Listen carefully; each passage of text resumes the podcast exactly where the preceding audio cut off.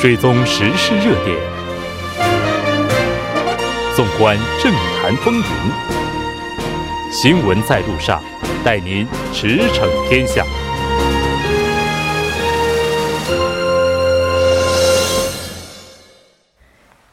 新闻在路上，带您驰骋天下。欢迎回来，这里是正在为您直播的 TBS EFM 调频一零点三。新闻在路上。在接下来的半个小时当中，将为您带来此时此刻主要新闻。我们今天的环球连线以及一周体坛广告过后，马上回来。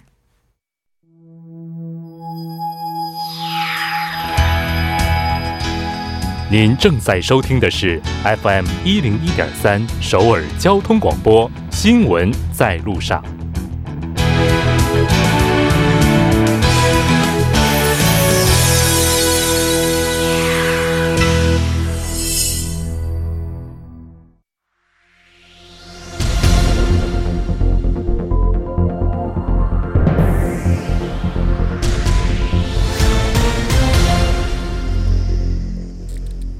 此时此刻，主要新闻。接下来把时间交给新闻播报员孔苏，我们稍后再见。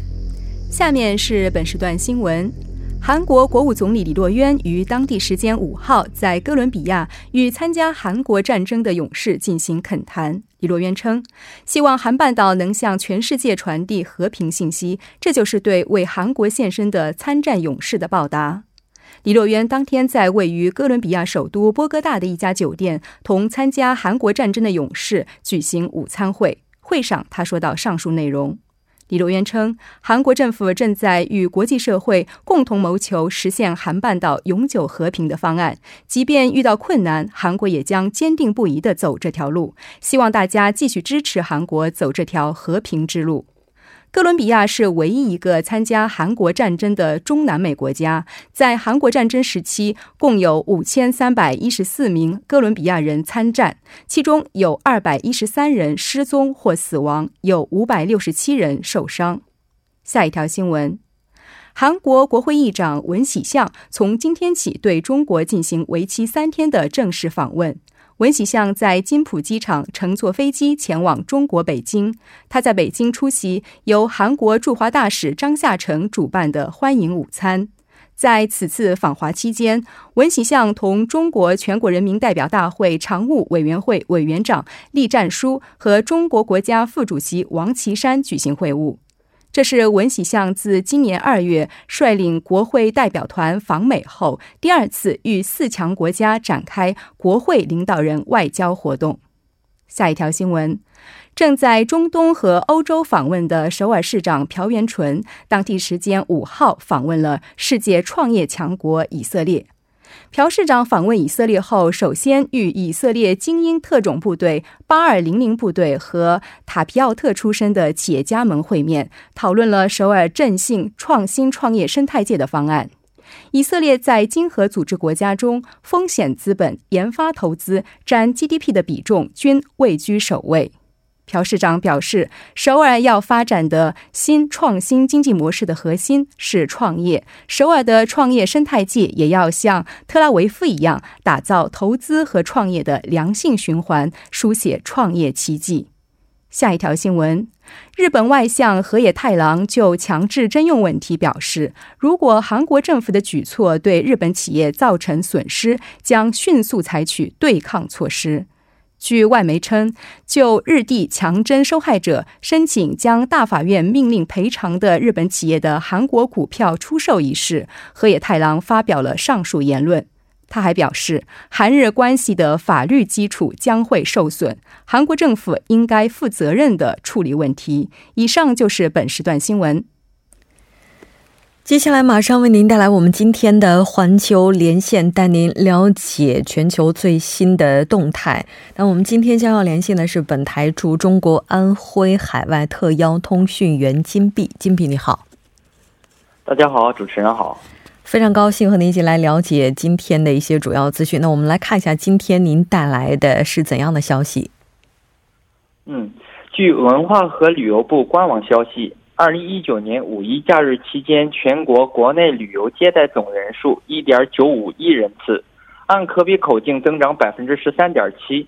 实现旅游收入一千一百七十六点七亿元，按可比口径增长百分之十六点一。本次假期中，文化和旅游消费额在五百零一到一千元之间的游客比例最高，游客平均外出停留时间为二点二五天。嗯，是的，中国的五一黄金这个小长假应该说调休到周六结束，昨天已经开始正式上班了。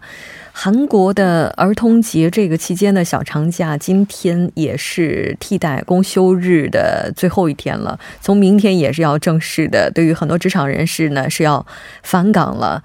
那我们看到，在这个假期应该说还算是平顺哈，但是在中国，我们看到说在这个假期啊，高铁占座的现象是依旧在发生着。没错，这个在假期期间，虽然全国未发生重特大涉旅安全事故和投诉案件，但是个别人员在高铁占座视频频频流传。值得注意的是，这会对信用报告产生很大的影响。嗯，是的。那这个刚刚提到的高铁占座会对信用报告产生影响，这个影响究竟指的是什么呢？呃，首先，信用报告的信息来自放贷机构、公用事业单位、法院和政府部门等。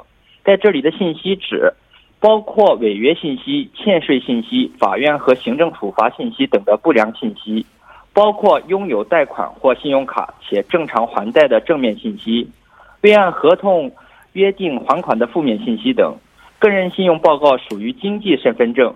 记录借款还钱、合同履行、遵纪守法等信息的记录，还会记录身份信息、居住信息及职业信息等，综合评估个人的信用程度。嗯，在高铁上，现在像占座、逃票等等这些行为会被记录下来吗？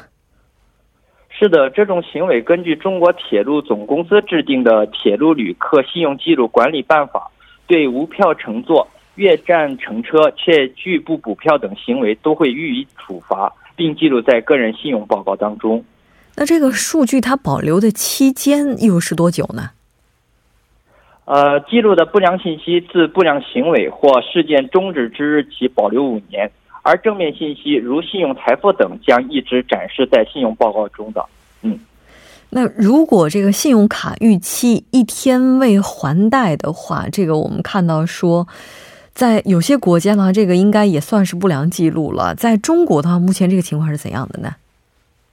呃，这主要由各发卡行自行设定规定。对有宽限宽限期的银行，信用卡持卡人在每月还款日之后的宽限期内还款，信用记录可不被银行报送至征信系统。但在没有宽限期政策的银行逾期未还款的话，就会留下不良记录了。嗯，是的。所以，对于在中国使用信用卡的朋友来讲，每月在这个账单到手了之后，是需要仔细阅读的，及时去还款。那当然，我们这个在这里可能又又要倡导其他的一些什么合理理性消费了哈。那但是话说回来啊，这些记录我们可以在哪里查到呢？个人信用报告可以在商业银行柜台及网银委托查询，也可以上网查询。不过要注意，每人一年只有两次的免费查询机会。另外，如果发现信用记录有问题，应及时提出异议，以便得到纠正。嗯，是的，其实五月这个期间的话，也是个人综合所得税的申报期间。对于不少在韩国生活的朋友来讲，也可以借这样一个机会，对自己过去一年的整个消费习惯也好、收入情况也好，做一个整体上的这样的一个统计哈。那这个新闻咱们了解到这儿，再来看一下下一条消息。五月五日，国家公务员呃公务员局发布了中央机关及其直属机构二零一九年度补充录用公务员公告。此次录呃补录共计划招录三千零四十六人，考生可于五月六日上午八点到五月八日下午六点期间，通过报名时的用户名和密码登录考录专题网站。填报申请调剂的相关信息。五月十三日之后，报考人员可以访问考录专题网站查询调剂结果。嗯，是的。当然，公务员考试，不管是在中国也好，在韩国也好，像这个国考历来都是千军万马过独木桥。这条关注到这儿，我们再来看一下下一条消息。中国人民银行呢表示，接下来呢将会发行第五套人民币的新版。嗯，据央行官网消息，中国人民银行定于二零一九年八月三十日起发行了二零一九年第五套人民币五十元、二十元。十元、一元纸币和一元五角一角硬币，这是在二零一五年十一月，中国人民银行发行了新版一百元纸币，其防伪能力和印刷质量明显提升。于是，本次新版人民币也是第五套人民币的设计基础上提高防伪技术。嗯，是的，据说这个新版的人民币哈，这个防伪会更具有科技含量哈。那这个新版的话，在整个纸币的票面当中是印有光彩光变面额的数字，改变钞票观察角度，面额数字颜色是会出现变化的。除此之外，也能够看到一条光带上下浮动。那当然，这个新版的话也包括看。变镂空的开窗安全线啊，听起来非常的复杂。嗯，不知道这个新版的拿到手里之后，大家是不是这个也能够借此机会去琢磨一下，到底还有哪些妙处？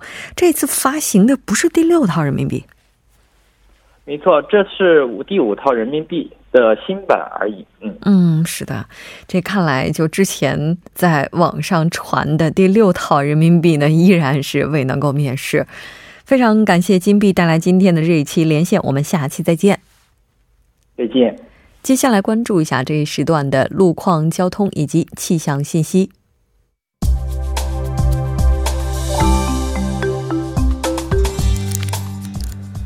晚间七点十三分，继续为您带来这一时段的路况和天气播报。我们先来关注一下首尔市交通情报科发来的晚高峰实时路况。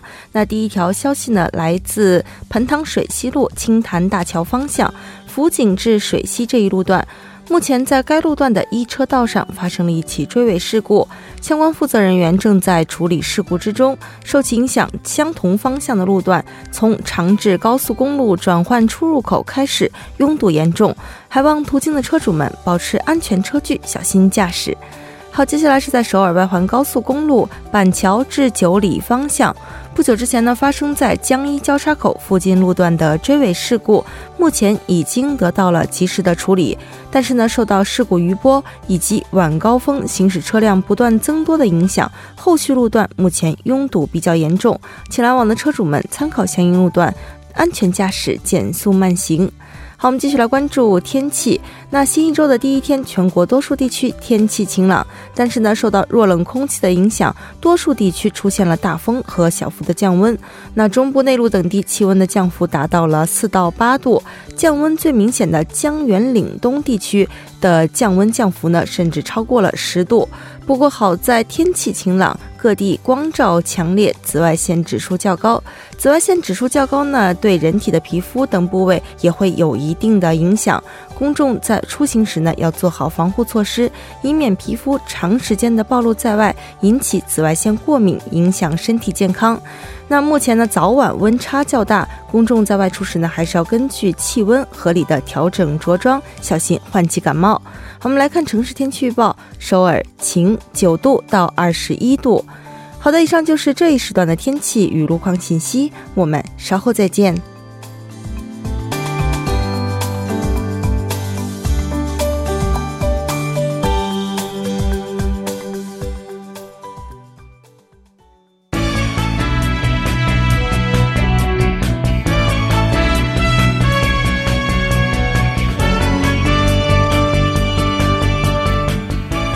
周体坛和您一起来关注体坛方面的主要资讯。首先，还是要请出我们今天的特邀嘉宾，在韩中国球迷会会长申韩哲。韩哲你好，主持人好，大家好，非常高兴和您一起来了解今天咱们体坛方面的一些主要资讯哈。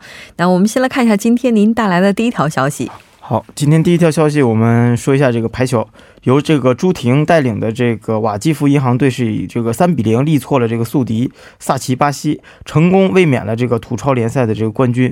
作为该队中的这个绝对的核心，朱婷也是带领这个呃瓦基弗银行队获得了自己留洋三年以来第八个冠军，蝉联了联赛最有价值的球员和这个个人的 MVP 的个数已经达到了十二个。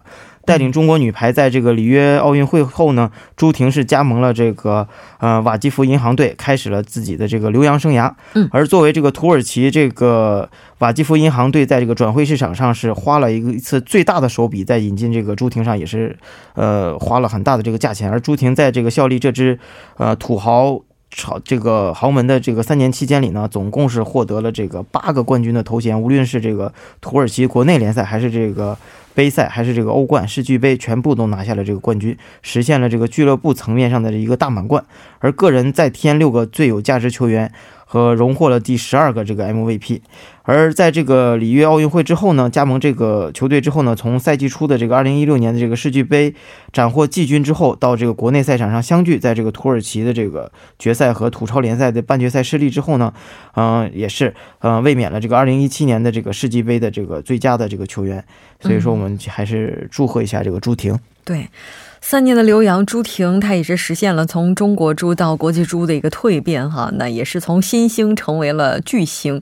我们看到她也成为了世界女将，就是这个第一年薪的球员。然后她在土耳其联赛收获的这个职业生涯也是非常完美的。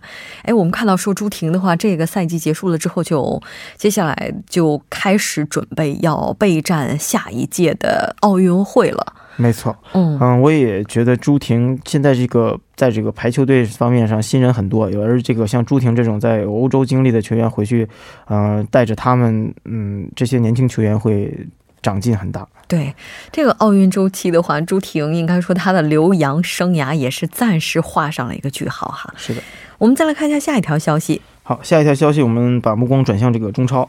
嗯，大连一方是客场一比一绝平了这个江苏苏宁易购，而在这个南京奥体拿到了这个宝贵的一分。在这个卡拉斯科主罚点球前呢，大连球迷的看台上肩并肩在祈祷着这个球的打进。一方客场与苏宁的比赛，双方实力存在着这个一定的差距。苏苏宁是主场站立着这个主场之力，一方近况并不理想。由这个韩国籍的主教练崔康熙主教练带领的这个一方队呢，最近确实打得不是很理想，比赛也朝着这个有利于苏宁的这个方向发展。打过了这个一个小时后呢，这个特谢拉单将闯进打破了这个僵局，眼看比赛就要结束了，场上出现了一个戏剧性的场面。当比赛进行了大概八十五分钟的时候，这个哈姆西克将任意球传入了这个禁区，嗯。田一农不慎手球犯规，经过这个 VAR 的这个回放，主裁判王哲是判罚了这个点球。卡拉斯克站在点球点上准备主罚点球，当时的比分是一比零，苏宁领先。而卡拉斯克点球进不进，直接左右着本场比赛的结果。在这个南京看台上来远征的这个大连球迷肩并着肩，共同期待这个进球的同时，有一位球迷嘴里一直念念有词：“我单身十年换这个进球。”啊。而这个单身十年换这个进球呢，卡拉斯克也打进了这个点球，帮助一方扳平了这个比分。南京奥体顿时也就沸腾了。所以说这一场这个一分对于大连一方队来的非常不容易，而且也对球队有很大的帮助，而且对这个崔康熙主教练，我觉得也是，嗯，也意味着很大。嗯，是的，我怎么觉得他这个说辞有点令人啼笑皆非呢？没错。呃，这条关注到这儿哈，我们接下来再来关注一下中国的吴磊球王。嗯，是的，吴磊球王。嗯，三个月前出道初来乍到，这个吴磊加盟了一支有着这个降级可能性的球队，把保级视为了这个西班牙人队的唯一的任务。而现在三个月之后呢，现在吴磊已经在球队基本上获得了这个认可，并且有了稳定的这个出场机会。嗯，西班牙队西班牙人队呢，近来这个状态也是非常的出色。嗯，不但早早的这个提前的这个保级了。而且是摆脱了这个降级区的威胁，现在更有机会冲击下个赛季的这个欧战。吴磊刚加盟这个球队的时候呢，球队在积分榜上，嗯，全部二十支球队里边排名倒数第六。嗯，仅高于这个降级区三分。当时球队最重要的这个几乎唯一的目标就是保级。在之后呢，在这个呃吴磊一个这个替补完成了一个主力的这个非常大的飞跃，不但完成了这个西甲的处处子秀，还贡献了一次助攻和一个进球。作为中国球员，时隔多年的这个五大联赛站稳了脚跟儿，并且得到了相当的肯定。嗯，所以说，西班牙人队呢，现在吴磊已经是基本上融入了球队。虽然这几轮表现不是很出色，但是整体的表现是吴磊已经是完全融入了球队。是的，这看吴磊的话，目前就是他这个留洋的生涯哈，也是起起伏伏的。就他的每次跌宕，我们看到就中国国内的这些球迷也都是跟着起起伏伏的。我觉得在这里的话，对于球迷朋友来讲啊，其实还是当然我们爱球王的心是都能够理解的，也是希望大家能都能够更克制、更理性一些哈。没错。那相比之前，像西班牙这个西班牙人哈，就是相比三个月前的话，就是我们看到也是出现了一些变化。嗯，是这样的。相比三个月前的这个保级危险呢，现在西班牙人队是已经提前早早的完成了这个保级的任务，甩开降级区十二分之多，排名也大步颠升。三十六轮西甲呃战罢之后呢，西班牙人队排在积分榜的第九位，也升到了这个积分榜的上半区，更有着这个冲击欧冠的这个可能性。要知道，西班牙人队落后欧冠区只有三分，而目前来看呢，西班牙人队这个和这个皇家社会队还有这个。呃，阿拉斯阿拉维斯队呢是同分，但是因为胜负关系，暂时排在第九。所以说，如果说西班牙队在后面几轮，如果说能把握住机会，再拿到几场胜利的话，是很有可能冲击这个欧冠的。啊，这我觉得对不只是对这个西班牙队，而且对我们中国球迷来说，也是一个非常大的一个惊喜。如果说西班牙队真的能打进欧冠的话，我觉得，呃，还是很期待着这个吴磊在欧冠上的表现。嗯，是的。其实谈到吴磊的话，不得不提的就是韩国的孙球王了。孙球王的话，这段时间似乎并不是那么顺利。嗯，没错，孙兴民也是拿到了自己的这个联赛的一个红牌。呃，我个人觉得他可能是场上最近的这个联赛表现的可能比较平平，有一些激动，压力太大了。是的。是的，这个是在英超中热刺对阵伯恩茅斯的比赛当中。这个我们看到现在媒体的一些报道说，热刺的前锋孙兴民孙兴民是因为失去冷静推倒对方中场莱尔马，被裁判毫不犹豫的直接出示红牌罚下。但是我们看到现在韩方的一些报道表示，热刺是会为这次孙兴民的红牌上诉，但目前看来的话，改判的可能性不大。没错。因为，嗯，英超是一个这个这个非常严格的这个联赛，而且他对这个球员的犯规啊是把控的是非常严格的。一旦这个裁判做出了这个判决，是很难得到修改的。而且我个人觉得，这个孙兴民。嗯，在之前从来没有过这种情况，而且这一次也是，呃，发生了。我觉得作为一个球球员的这个生涯来讲，这也是很正常的。希望他克服这段时间的这个压力，啊，继续拿出很好的状态来，为托特纳姆热刺队打出更好的进球。嗯，是的。当然，这个画面我们看到目前已经是被播出来了哈。然后，当然根据这样一个动作，直接判了孙球王红牌，也是有不少的粉丝替。自己的偶像就是抱不平哈，但是我们看到热刺对于孙兴民因为红牌这个这个处罚哈，接下来如果上诉的话，这个最终的结果现在各方的分析是一半一半，就是说有可能被撤回，也有可能不被撤回。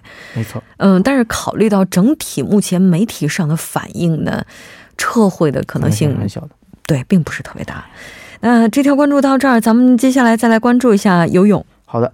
二零一九年国际游泳花样游泳系列赛呢，是全国的这个游泳冠军赛，在这个北京的奥林匹克中心啊进行比比赛。第二个比赛日是三个项目的这个争夺，中国队在这个集体自由组合中夺冠，获得了本次比赛的这个第二枚的金牌，领先亚军八点六三三三分之多，优势是非常的明显。而在第一个比赛日呢，中国队在这个集体技术自选上拿到了本站比赛的这个第一枚金牌，而在第二个比赛日呢，集体自由组合决赛。中国队在这个孙文燕的这个带领下呢，是发挥的是非常的优异，以九十四点九零零分夺冠，拿到本次比赛的第二枚金牌。而这个乌克兰队呢，是以八十六点二六六七分获得了这个亚军，落后中国队多达八点六三三分。嗯，从这个整体来看，中国队是表现的非常的不错，而且像这个蒋雯雯和这个蒋婷婷姐妹代表四川队，以及这个八十六点九六六七分分别排名第二，上海队也是表现的非常不错，分列第三。嗯，是的，这个这个泳坛这方面哈，咱们先看到这儿哈，接下来再来看一下李雪芮这边。嗯，是的，二零一九年的这个新西兰羽毛球公开赛在这个落幕了，而女单的决赛，李雪芮迎战的是韩国十七岁的这个新星安世勇，结果是以十九比二十一和十五比二十一连输两局不敌对手。嗯，国羽本站比赛呢未能获得一项冠军，作为伦敦奥运会的这个冠军，李雪芮是在这个里约奥运会比赛之后呢获得了这个重伤，随后接受手术，此后两年一直处于这个恢复当中，直到去年才这个重返赛场。更多的这个参赛来找回这个状态，希望可以重返高水平的赛事。本次这个新西兰赛呢，李雪芮发挥的也算是比较出色吧。嗯，半决赛三战苦战日本选手头号种子山口茜与比自己小十一岁的这个十七岁的新星是安世勇争夺这个冠军。李雪芮在此前呢与安世勇从未是交过手。嗯，首局呢开始阶段也打得非常拉锯战。暂停时八比十一落后，嗯，四分反超，但中间的时候呢，又陷入了这个追分的这个趋势。不过还是顽强的咬住了比分。可惜到最后十九平之后呢，李雪芮未能更进一步，连丢两分，以这个十九比二十一输掉了这个一局。嗯，这是第一局的情况。第二局呢？嗯，第二局的情况呢，李雪芮是显得依然的很被动，上来就以这个零比三落后，追到了这个六比七之后呢，又被拉开了这个比分。嗯，最后呢再失三分，所以说第二局也总比分零比二失利，无缘这次冠军。是的，包括这次像新西兰羽毛球公开赛哈，林丹这方面的成绩。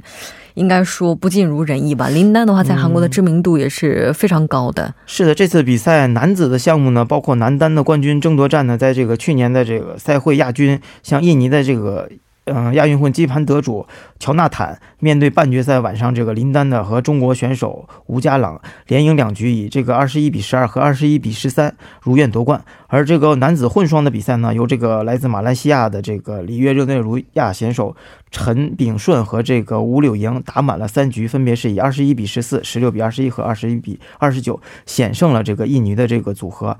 嗯。呃女双的决赛呢，韩国是打得非常的出色，啊，连赢了两局，是二十一比十五和二十一比十八，力克了这个里约奥运会冠军，嗯，日本名将，嗯，松美有纪和这个高桥李华也夺得了最后的冠军。所以说这次比赛整体来看，韩国队是发挥的非常好，而且韩国队这些年轻的球员在这次比赛中不只是呃得到了一些经验，而且确实发挥的非常不错。啊，确实。这大赛的话，每年都会出新人，这可能也是体育运动赛事本身的魅力了。非常感谢今天韩哲带来的这一期节目，我们下期再见。好的，谢谢大家。半点过后马上回来。